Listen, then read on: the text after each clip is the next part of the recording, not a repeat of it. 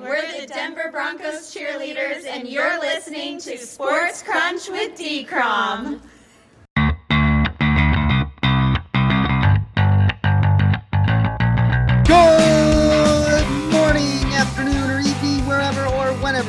kittens are. This is Sports Crunch with D. Crom. I'm your host, David Cromlow. Well, it is hard to believe, but NFL training camps are winding down, and all 32 teams are preparing to take the field for three preseason games after the craziest offseason in modern NFL history.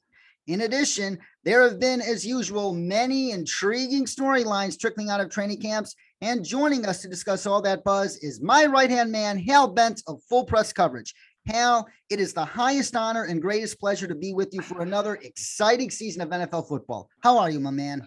I am doing great, David. I can't even count how many years we've been doing this now that I try to think about it. I just remember Von Miller wrecking Tom Brady, and you know, I was still mourning on the air. So uh, it I it's my definite honor to be back here with you, David. I'm looking forward to a great 2020 and a 2022 NFL season because last year was amazing, and I after this off season, holy cow, I can't wait to see what happens. Oh, I feel you, my man. This season is going to be one for the memory books. I completely agree. And as training camps begun a few weeks ago, the big elephant in the room when it comes to the NFL was potential discipline for Browns quarterback Deshaun Watson. And early last week, Judge Sue Robinson, the arbitrator jointly appointed by the NFL and NFLPA, determined that Watson did violate the league's personal conduct policy and engaged in gross sexual misconduct with countless women, yet believed that only a six game suspension was warranted based on prior precedent. A few days later, however, the NFL decided to appeal the decision. When it comes to the current CBA, Roger Goodell still maintains exceptional powers when a disciplinary case gets this far. For the record, I strongly, I mean strongly, disagree with Judge Robinson's determination and believe, as the league does, that Deshaun Watson deserves a season long suspension, if not longer. However, this appeal doesn't come without enormous risk. If you thought the fight over Deflategate was ugly, this promises to make that sorry episode look tame by comparison and further expose the disciplinary process that is rigged against the players. So, my question is Did the NFL do the right thing by appealing Judge Robinson's decision? Well, yes. I mean, they were, as long as Robinson gave any kind of suspension short of indefinite, I think the NFL was going to appeal that without a doubt, just because, as you said, they have that power, and Goodell is going to make sure that the punishment fits whatever he wants it. So the NFL's only risk was uh, Robinson saying no suspension at all, no suspension, nothing to appeal. Um, that would have been final. But as soon as there was some kind of suspension, the NFL was in the driver's chair. Yes, I agree. Six games seems way too short um, of a suspension. It seems to, uh, you know, mitigate the actions that they found uh, that Watson had done. And yes, I agree. At least a year, indefinite in a year, uh, very interesting. And you know, with that uh, appeal expected to take place very soon, um, you know, matter of 24 to 48 hours from now, we could be hearing about that at the earliest.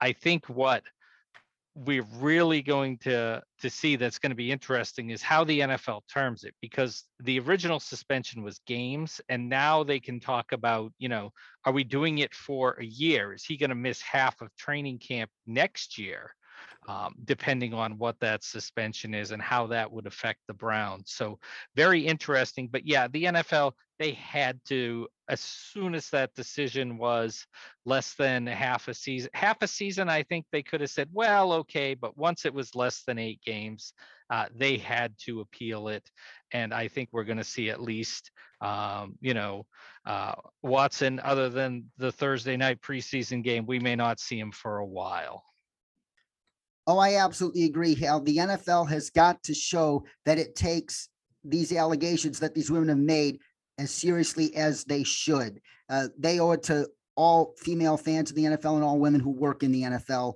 uh, to uh, come down hard on Deshaun Watson, at least much harder than uh, Judge Robinson did.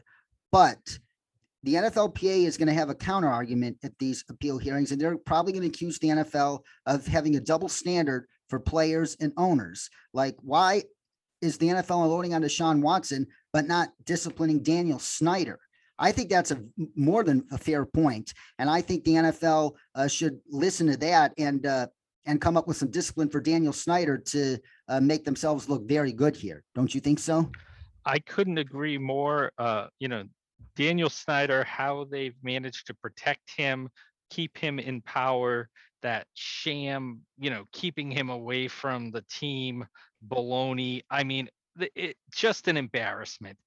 Uh, the union definitely, there is a double standard. They're going to bring that up, and the NFL is going to go, yeah, well, you know, sorry, we make the rules. You know, we're going to do whatever we want. It's reprehensible, certainly. Um, look at this tampering situation and tanking in Miami.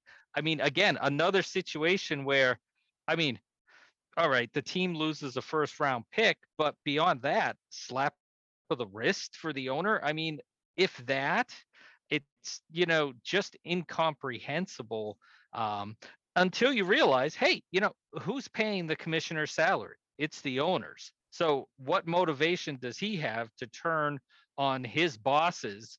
And you know, he's got 32 bosses that he's got to keep happy to keep his job. Kind of tough for him to turn around and punish them uh, the same way that he has, uh, where he has complete control over all the players, and they unfortunately negotiated away, um, you know, a tr- true appeals process um, in that last collective bargaining agreement. Yeah, the NFL cleverly made it seem like uh, they gave up Goodell's uh, immense disciplinary powers when in reality they did not. And uh, that is on the NFLPA. I would agree there. And now on to the Green Bay Packers, where, as you know, Aaron Rodgers decided to return there, but his right hand man for the past several seasons, Davante Adams, did not, as he made his long desired reunion with Derek Carr come to fruition. And because of that, the Packers entered training camp with one of the thinnest and most unproven wide receiver groups in the entire National Football League. I was wondering if anybody would step up. And thankfully for the Pack, one rookie has done just that. But it's not second round pick Christian Watson. It's fourth round pick Romeo Doubs out of Nevada. Every day at camp, he just makes a big play or two. While it may be too much to ask him to be Aaron Rodgers' go to guy right out of the gate, if Romeo Doubs makes plays on the playing field these next three weeks, can you see him eventually becoming the Packers wide receiver one at some point this season? Yeah, I mean, the competition is not tough there. Um, you know, we're, we're looking at Allen Lazard, Cobb in the slot. I mean, Sammy Watkins, who, yeah, I think most people forgot was in the league. Mm-hmm. Um, you know, Christian Watson's still recovering from knee surgery. Amari Rogers is basically a, a slot only guy. And, you know, you're really looking at him and Juwann Winfree as the, as the, you know, the big two out there um, for Green Bay. And definitely, I mean, you don't want to go into the season saying, you know, my number one receiver is this fourth round pick, but heck, we've seen it plenty of times. It doesn't matter where you get drafted, if you get drafted in the NFL, it's what you do once you step between those lines and nothing else matters. And, you know, Romeo is taking advantage of a great situation that he landed in in Green Bay with a Hall of Fame quarterback, arguably one of the greatest ever to play the position, uh, throwing him the ball. Uh, take advantage of it. So far, so great. And I don't see any reason why he can't keep growing in this role. Neither do I. It's going to be very exciting to see what he brings to the Packers offense this season because the Packers are going to need whatever help they can get in that passing game with Davante Adams now in Vegas. And on to the Packers' chief rivals, the Chicago Bears. And yesterday, their star linebacker Roquan Smith, clearly the best player on a talent poor roster, announced that he has officially requested to be traded. Roquan Smith added that although he loves the city of Chicago and the Bears organization, he doesn't feel valued by the new front office and accused them of not negotiating in good faith and constantly trying to force him to take a bad deal. And in response to that, yesterday, General Manager Ryan Poles scheduled an immediate press conference in which he said, quote, we have to do what's best for the team, but my intention is to sign Roquan Smith. That doesn't sound like a GM who is confident that a deal can be made. When you say we intend to sign this guy, the literal translation is trade offers aren't rich enough for us right now. And several on Twitter mentioned a hypothetical trade with the Steelers, in which the Bears sent Roquan Smith and their 2023 fifth round pick to Pittsburgh for Chase Claypool, a 2023 second round pick, and a 2023 fourth round pick. If the Steelers offer anything remotely close to such a package, would you accept that offer if you're Ryan Poles? No, I, I think they're in a situation where they tried to lowball their best defensive player. Um, they, I mean, the contract that leaked out that I saw from Ian Rapoport was backloaded. Uh, you know, wouldn't even put him near the highest paid at his position. De escalators that were in there. I mean, it wouldn't have hurt just him with that horrible contract that the Bears tried to lowball him with, but you know, all the other linebackers that are going to be signing and getting paid in the next couple of years. So for Roquan Smith, he's on his fifth year option. You know, he doesn't really have any way to, you know, any power in the negotiation other than saying, hey, I'm not going to play, find me, or uh, you know, request the trade. And, you know, I mean, there were points at this offseason where we thought, you know, Kyler Murray was a goner, that, you know, uh, some of these players drawing that line. And I think we finally seeing some, you know, a little swing towards the players in the negotiations, uh, you know, being able to negotiate a good offer with the, get a fair value from the team. And Roquan Smith, the Bears are trying it the old way. I think they're going to realize, you know, hey, uh, we've got to put a real offer out here. And then all of a sudden, we'll see, just like we have with so many other players, a fair offer for him that's good for him. Um, you know, for the team in two years, it's going to look like a deal, anyways, uh, with the way the salary cap keeps increasing. So sign him. Um, everybody will smile, shake hands, and we'll go back to business as, as usual. I that's my prediction on eventually he's going to get his money, get his fair market deal from Chicago and stay with the Bears. Yes. And do you think it's far more important for Ryan Poles, who is a first year GM, to be able to keep Roquan Smith than to trade him for his uh, long term job security? Oh, definitely. I mean, the the first thing that you're doing is getting rid of one of your best players on the team is not a good look for any general manager and it you know is going to turn that fan base against you and no owner wants their fan base against their new general manager unless you can start winning some uh, playoff games very soon which doesn't look very likely this year for the bears definitely not the bears are a candidate to have that number one overall pick of the 2023 nfl draft and now on to your favorite team the new england patriots where in Foxborough there is some fascinating, maybe weird stuff going on right now. In the first year of the second post Josh McDaniels era, the Pats seem to be moving to a zone blocking system after two plus decades of a successfully proven gap heavy run blocking system. And Mac Jones seems so confused by this change that even the Patriots website described him as, quote, out of sync and sometimes uncomfortable. This seems so unlike Bill Belichick, who is known for not imposing a certain scheme that doesn't fit the players he has. Help us make some sense here and give us some more context as to what's really going on in Foxborough right now. Oh my God, my David, I, I'm I, I, I have to take myself off of social media. I, I'm just starting to lose it a little bit reading these breathless reports coming out of training camp. You know, apparently the Bears should be moving aside um, because the Patriots are going to end up with the number one pick because they're not capable of winning a game. You know, Bill Belichick, throw your eight Super Bowl rings in the ocean. Here in New England, those mean nothing anymore. Okay. Um, oh my god you know it's it's just overreaction it just goes to show you know the power of the nfl right now uh, ruling television ruling sports. I i was reading the other day that the rain delay of the hall of fame game the most worthless of all the worthless preseason games was the number one show on tv that night. So i mean the eyeballs that the NFL brings always going to make it under the microscope.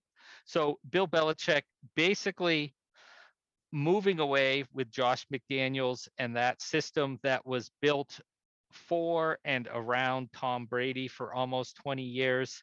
Um, you know, everything in the NFL has to evolve. And Bill Belichick, since 2013, has been pretty much planning for life after Tom Brady. I don't think anybody expected that, you know, not only would in 2022 he'd still be in the league at 45 years old, other than Brady himself, um, but also, you know, one of the best players in the league at his position.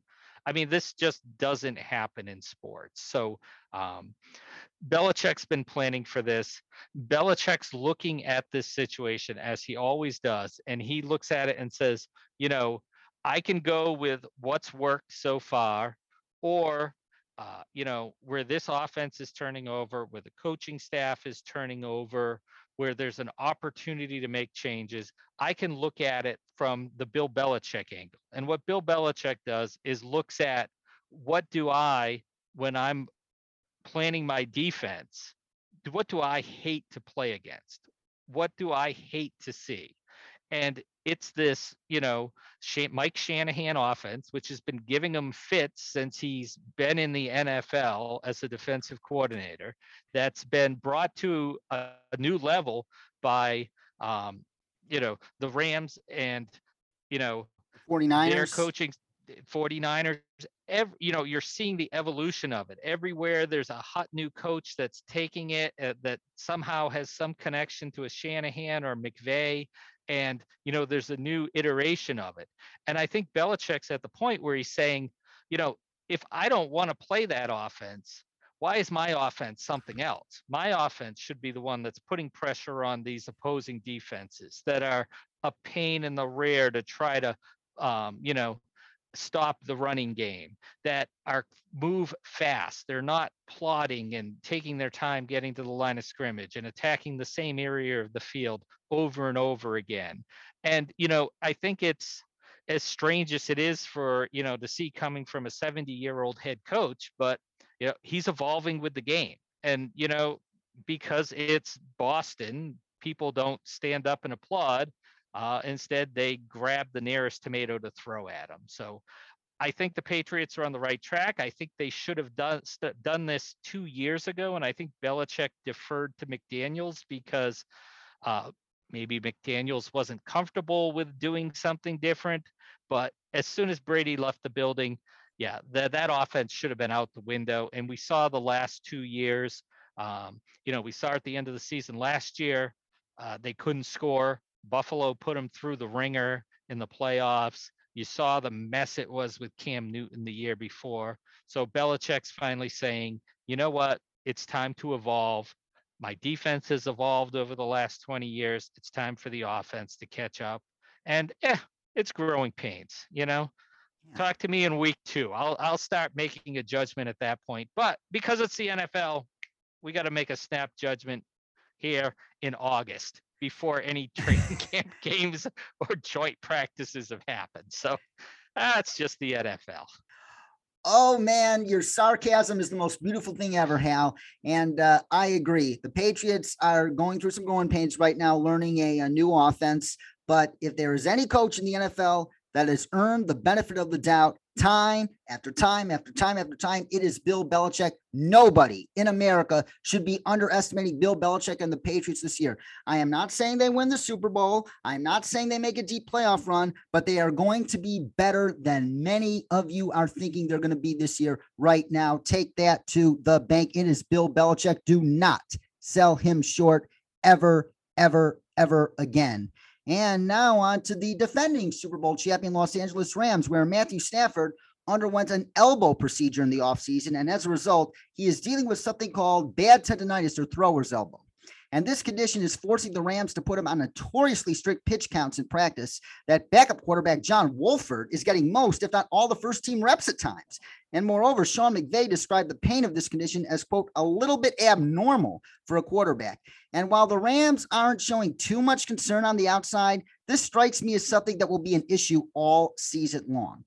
How concerned are you about Matthew Stafford's health throughout the course of this year? Oh, I mean, I, I'm worried about it clearly. I mean, elbows, that's scary to begin with. Any anything related to the elbow, to the shoulder, to the hand for a quarterback, that that's just a huge, huge deal. Um, we know as much as the NFL does to try to protect the quarterbacks from those hits, to try to, you know, uh, keep their marquee players upright. Uh, he's still going to get hits. He's still going to be in situations where, uh, you know, he's not going to have his feet set. He's going to try to make that, you know, Matthew Stafford gutted out throw that he has made so many times before.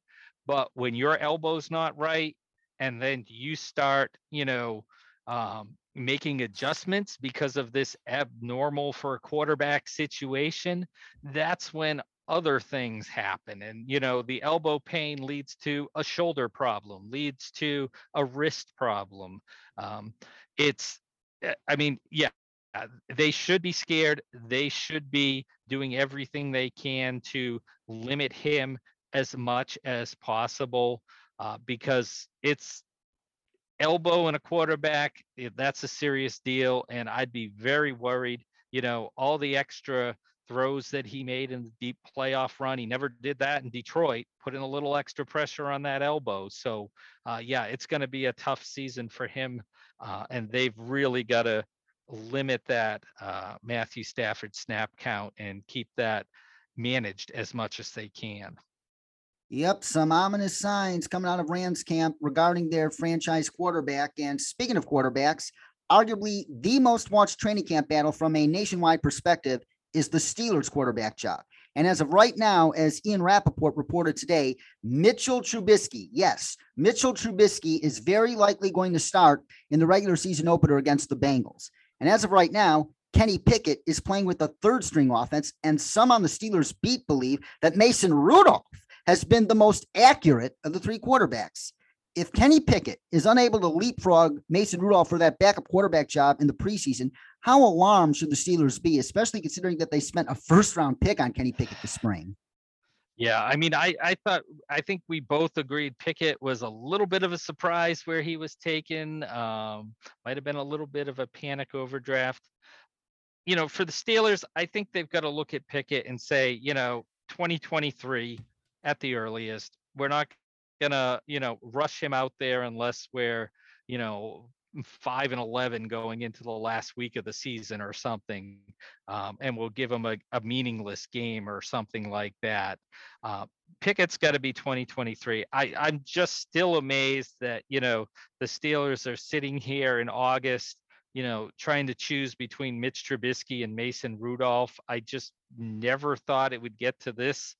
And you know all I can think of is uh, uh, are they playing the long game for Jimmy Garoppolo and saying, hey, you know, 49ers, you're going to have to release him before the season. Uh, nobody's making room for his contract right now unless there's a devastating injury. And they're just rolling the dice and then going to say, oh, yeah, we got Garoppolo. Here we go. Let's roll. It's just inconceivable to me. But as far as Pickett, I mean, since the minute they drafted him, I never thought he'd be ready to go in 2022. I thought he was a draft pick for the future starting in 2023. That is a more than fair perspective, Hal, and I will keep it in mind when it comes to uh, the development of uh, Kenny Pickett in Pittsburgh. And yesterday was an historic day as the NFL owners unanimously approved the record 4.65 billion dollar sale of my Denver Broncos to Walmart heir Rob Walton and his son-in-law Greg Penner, the latter of whom will run the day-to-day operations of the team. And the ownership group that they put together includes two historic firsts in Starbucks Vice Chair Mellody Hobson and former U.S. Secretary of State Condoleezza Rice, who are now the first ever women of color to own a significant share of an NFL franchise. And at today's press conference, Greg Penner said he is all about empowering people and will not make any football decisions. And he also added that GM George Paton and the team president, who he will hire in the near future, will report directly to him. What are your thoughts on this new Broncos ownership group? Well, I mean, number one, um, great, 4.565 billion or whatever. I, I think they got a deal. I really expected it to go around 5 billion. They're, you know, not switching the color scheme to the Walmart color scheme. So big win right there for Broncos Nation, I think. Um, Broncos no, country, Hal. Broncos country. I apologize. Yes. So, uh, but seriously here, um, you know, stable ownership group has been desperately needed. I think in the NFL, we see so many times that when there isn't a stable ownership group, the t- it's just a trickle down effect all the way. And, you know, really for the Broncos, you could see that the past couple of years uh, with the transitioning of the ownership. You've really got to have somebody at the top who is motivated in the team team success. You don't need a Jerry Jones who's going to appoint himself general manager, put his kids in positions, and uh, you know run the draft room there, uh, stand there in the combine with his own stopwatch. You don't need any of that, but you need that strong commitment uh, to the franchise, to the area. Uh, and a desire to win games, and I think they're in a great spot there. I love the the historic, um, you know, bringing on this ownership group, the diversity of it, just a fantastic thing. So long overdue for the NFL. Just needs that perspective in that ownership room, and I think that's that's great to see for the league. I think people are going to be excited, and I think it's a huge win uh, for Denver. While it may be unfair to uh, expect the Walton Penner ownership group to be as legendary as Hall of Fame owner Pat Bowlen, who was a unicorn of unicorns when it uh, came to owners in any sport. Uh, as long as Greg Penner does what he said he's going to do today, I think uh, this new ownership group is going to be just fine. Completely agree, David. Completely agree. Um, they've got a, a, big legacy to um, live up to, shoes to fill there, but it sounds like they're on the right track and you can't ask for anything else out of a new ownership group.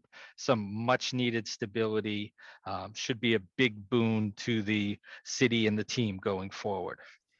Yes, and now it's time to play our favorite game, truth or exaggeration. You know how this game works. I make a statement and you determine whether I'm telling the truth or whether I'm exaggerating and explain why. And we remain in Denver, where barring injury or unexpected bad play, Patrick Surtain will be seen by many as a top three corner by season's end. Oh, definitely, definitely a truth. I mean, we we were so excited about him last year coming out of the draft, and I think he even exceeded my expectations. Uh, he was the top five cornerback as a rookie. I just love this guy so much. He's a pleasure to watch. He's a student of the game. He's got the bloodlines. He checks every single box you could want. Um, definitely, I have him as a top three cornerback right now. Truth, truth, truth. And speaking of cornerbacks, if there is one weakness the Buffalo Bills have, and the Buffalo Bills are the Super Bowl betting favorites right now for a reason, uh, it is that cornerback position. So, truth or exaggeration? The Bills' lack of proven cornerback depth behind Tre'Davious White, who's coming off a torn ACL, will be the thing that prevents them from winning Super Bowl 57, let alone making it to the big game. Yeah, I you know I I really want to go with the truth, and I I know they're excited in Buffalo and they're thinking you know bringing in Von Miller is going to have a huge impact on what was their biggest weakness last year, which was that outside pass rush, um, and take that pressure off the cornerbacks. Uh, you're putting a lot of pressure on an older player, and you're still looking for, um, you know, some kind of impact from your top. T- you know, they spent how many top draft picks? You know, 2020, 2021. You've got three picks in the first two rounds of those two years going for that defensive end spot and you still had to uh, break the bank and, and get Von Miller in there um, to address that because it just wasn't having the effect and really held that team back in the playoffs. You know, we saw how much it affected them. Um, you know, eh, playing against Kansas City and other teams there uh, that had that dynamic passing. So yeah, I'm I'm gonna go to a truth. You know, I I think Buffalo really, you know, I'd love to believe in Kaiir Elam, but you know, I think he's to need a little time to uh, get ready. And and like you said, the rest of that Tre'Davious White, you hope he's to come back ready to play Um, you know, after the injury, uh, when once he's off the pup list and back on the team. But but yeah, that depth is is so scary there at that cornerback position. Uh, you know, when you start thinking about, are we to go in with you know Dane Jackson starting, or uh, you know one of the many rookies that are there at the cornerback position be, behind Elam as well. So, uh, you know, if there's one glaring weakness, that that's got to be the truth there. Um, because if that pass rush don't get you, teams are going to start picking on them. Bill Belichick says you need both. You need Yep, a great pass rush and a great secondary in today's NFL where you get rid of the ball so goddamn quick. And Uh, that's all there is to it. And speaking of getting rid of the ball so goddamn quick, let's talk about the guy who has been pegged as the best quarterback in the NFL for these past several years, Patrick Mahomes. So, truth or exaggeration, Skyy Moore will become Patrick Mahomes' favorite wide receiver to throw to at some point this season. I'm gonna have to go truth. Well, you know, it's always gonna be Kelce. So I gotta say a little bit of an exa- eh, well, I you said wide rece- receiver, not All tight right, end. You got it. You said it. Yep, wide receiver, not pass catcher. Okay, so you know, uh, putting aside the fact that Travis Kelce is basically a slot wide receiver, I will say uh, it's gonna be a truth because again, we're eh, we're in that situation where, um, you know, just like Green Bay, who the heck else is he gonna throw the ball to there in Kansas City? Juju. ugh, you know, like I I haven't seen Juju make an impact since Antonio Brown was lining up opposite from him there, taking the pressure off of him. So, you know, MVS, you know, if you couldn't make it in Green Bay, you're going to make it in Kansas City. I mean, one Hall of Fame quarterback wasn't good enough for you. Uh, it's yeah. I mean, he's gonna have Skyy Moore is gonna have to grow up on this job in a hurry. I mean, fortunate for the situation is you know he's got one of the greatest offensive head coaches of all time and Andy Reid. They amazingly have Eric Bieniemy returning again as offensive coordinator. How somehow he mind-blowingly to me is not a head coach in the NFL. I just don't understand it, but a huge win for that Kansas City offense to be able to have him back and uh, certainly will help mitigate the loss of trading away Tyreek Hill. So uh, yeah, so uh, I'm gonna have to say truth because you know that he's gonna have to feed him and he's gonna grow up on the job. So Skyy Moore, get ready for the a lot of targets and be ready for the ball coming out at any time from any arm angle. Uh, don't give up on a play ever. Absolutely. And the deep and talented Philadelphia Eagles will win the NFC East in 2022. Truth or exaggeration? You know, oh, I really want this to be a truth. I really, really do. I, I, you know, I just love the, the, the what the Eagles have done and how they've added to that depth and rebuilt that defensive line and the playmakers that they have on offense now. It just feels like this should be the year and I have that lingering doubt in my mind of, you know, they kind of snuck up on everybody last year, and uh, maybe, you know, uh, this year, you know, how do you react when you have a target um, on you now? Um, yeah, I mean, AJ Brown is such a huge addition to that offense, but you know, Jalen Hurts when the pressure is on, um, you know, Miles Sanders, can you stay healthy and keep that running game uh, going strong as well? Ooh, I, I want to say it's a truth, but you know, I, I'm just going to say a little bit of an exaggeration because I still think you know the Cowboys have the the best best quarterback in that division, and and that's going to go a long way. I'm still going to have the the Cowboys as the favorite in the NFC East. So I got to go with a little bit of an exaggeration, but my heart's saying, "Oh yes, please, I want it to be true." The Chargers will have a top five scoring offense and scoring defense in 2022. Truth or exaggeration? You know, there's absolutely no reason why they shouldn't, but because they're the Los Angeles Chargers, you, you know what? I'm just going to say truth, and I'll say somehow they managed to have a top five offense and a top five defense and miss the playoffs in that insane AFC West, anyways, because they're going to charger it somehow. I don't know how. Missed field goals, blocked punts, fumbled kickoffs. They're going to find a way to charger it. They do it every year. I've been saying for I don't know how many years the Chargers are better than their record over and over again. Uh, I'm just until I see the evidence in front of me, I can't get on that Chargers bandwagon. I just can't do it again this year. Oh, the Chargers are out of excuses. That's all there is to it. They are out of excuses. Their time is now. And if that scenario comes to pass, Brandon Staley is going to be out of a job. Definitely. Definitely. I mean, uh, no playoffs is uh, sorry. You're going to have to shake things up, and that's going to start at the head coach. Yes. And the New Orleans Saints are a legitimate threat to the Bucs in the NFC South. Truth or exaggeration?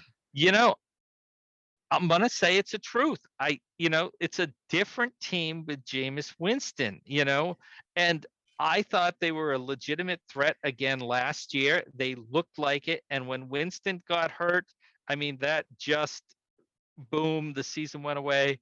They're invested in this season. They're not rebuilding. Uh, you know, they kept the continuity with Dennis Allen at head coach. So I really think the Saints are all in for this year. I really think they're still very talented on both sides of the football. And, you know, if they can, you know, if they can keep Jameis upright, I think they're a surprise team and and right there with the Bucs who, you know, may or may not take that step forward. And hey, remember, you know, New Orleans plays Tampa Bay pretty tough. So, you know, if, if we're looking at tiebreakers at the end of the season, they could have that head-to-head matchup there. So, yeah, I I consider New Orleans right there with Tampa Bay in that division and a legitimate threat. Oh, definitely. And uh, we have to consider that the Saints just might have the best defense in the entire NFL right now. An extraordinarily deep pass rush, an extraordinarily deep and talented secondary. And in the middle of that defense, some young talented linebackers like a Pete Werner and a Demario Davis, the heart and soul of that defense, along with Cameron Jordan. That is a unit to be feared, and they will continue to give Tom Brady fits. And going on to the desert, where 2022 will be a season in reverse for the Cardinals, as they'll start slow and finish strong, given the six game suspension of DeAndre Hopkins to open the season. Truth or exaggeration? Nah, it's an exaggeration. They're, they're going to do the same thing third year in a row, and this is going to be it for Cliff Kingsbury. I, yeah, jeez, you know, the Cardinals are the Cardinals. They're not going to change. Uh, they're they're going to come out and they're going to, you know, all of a sudden everybody's going to go, wow, Kyler Murray's going to be, wow, there he is, best quarterback in the NFL right now, and and J.J. Watt's going to get hurt again, and you know, something's crazy's going to happen over there and they're just gonna fade off into that desert heat just like they did the last two years i again uh, i'm sorry but just like the chargers until i see otherwise i i just can't believe that they're going to turn it around this year and somehow turn it on at the end instead of fade away so I've got to see it to believe it. Exaggeration at this point. And last but not least, let's go to Jacksonville, where 2022 will be Trevor Lawrence's breakout campaign. Oh, total truth. Total truth. Truth, truth, truth. On the right track. Uh, have the head coaching situation straightened out there in Jacksonville.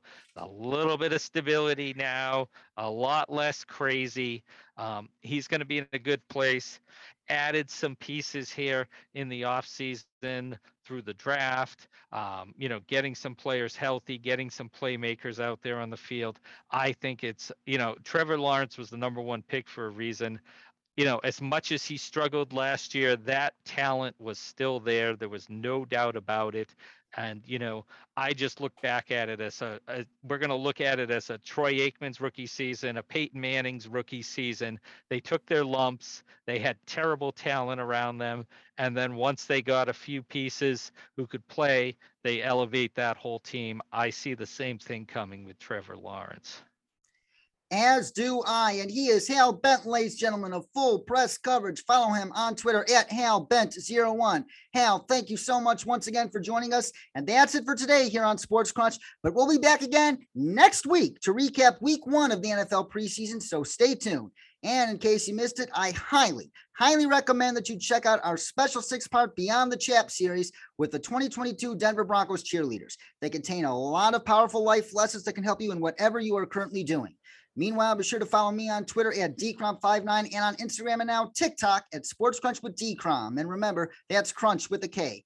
For Hal Bent, this is David Cromwell saying so long, and whatever you do, choose love, choose kindness, choose compassion, choose empathy, choose selflessness, and keep the people of Buffalo, Uvalde, Texas, Highland Park, Illinois, and the brave, inspiring people of Ukraine in your thoughts, prayers, and whatever actions possible. Until next time, cats, kittens, stay cool.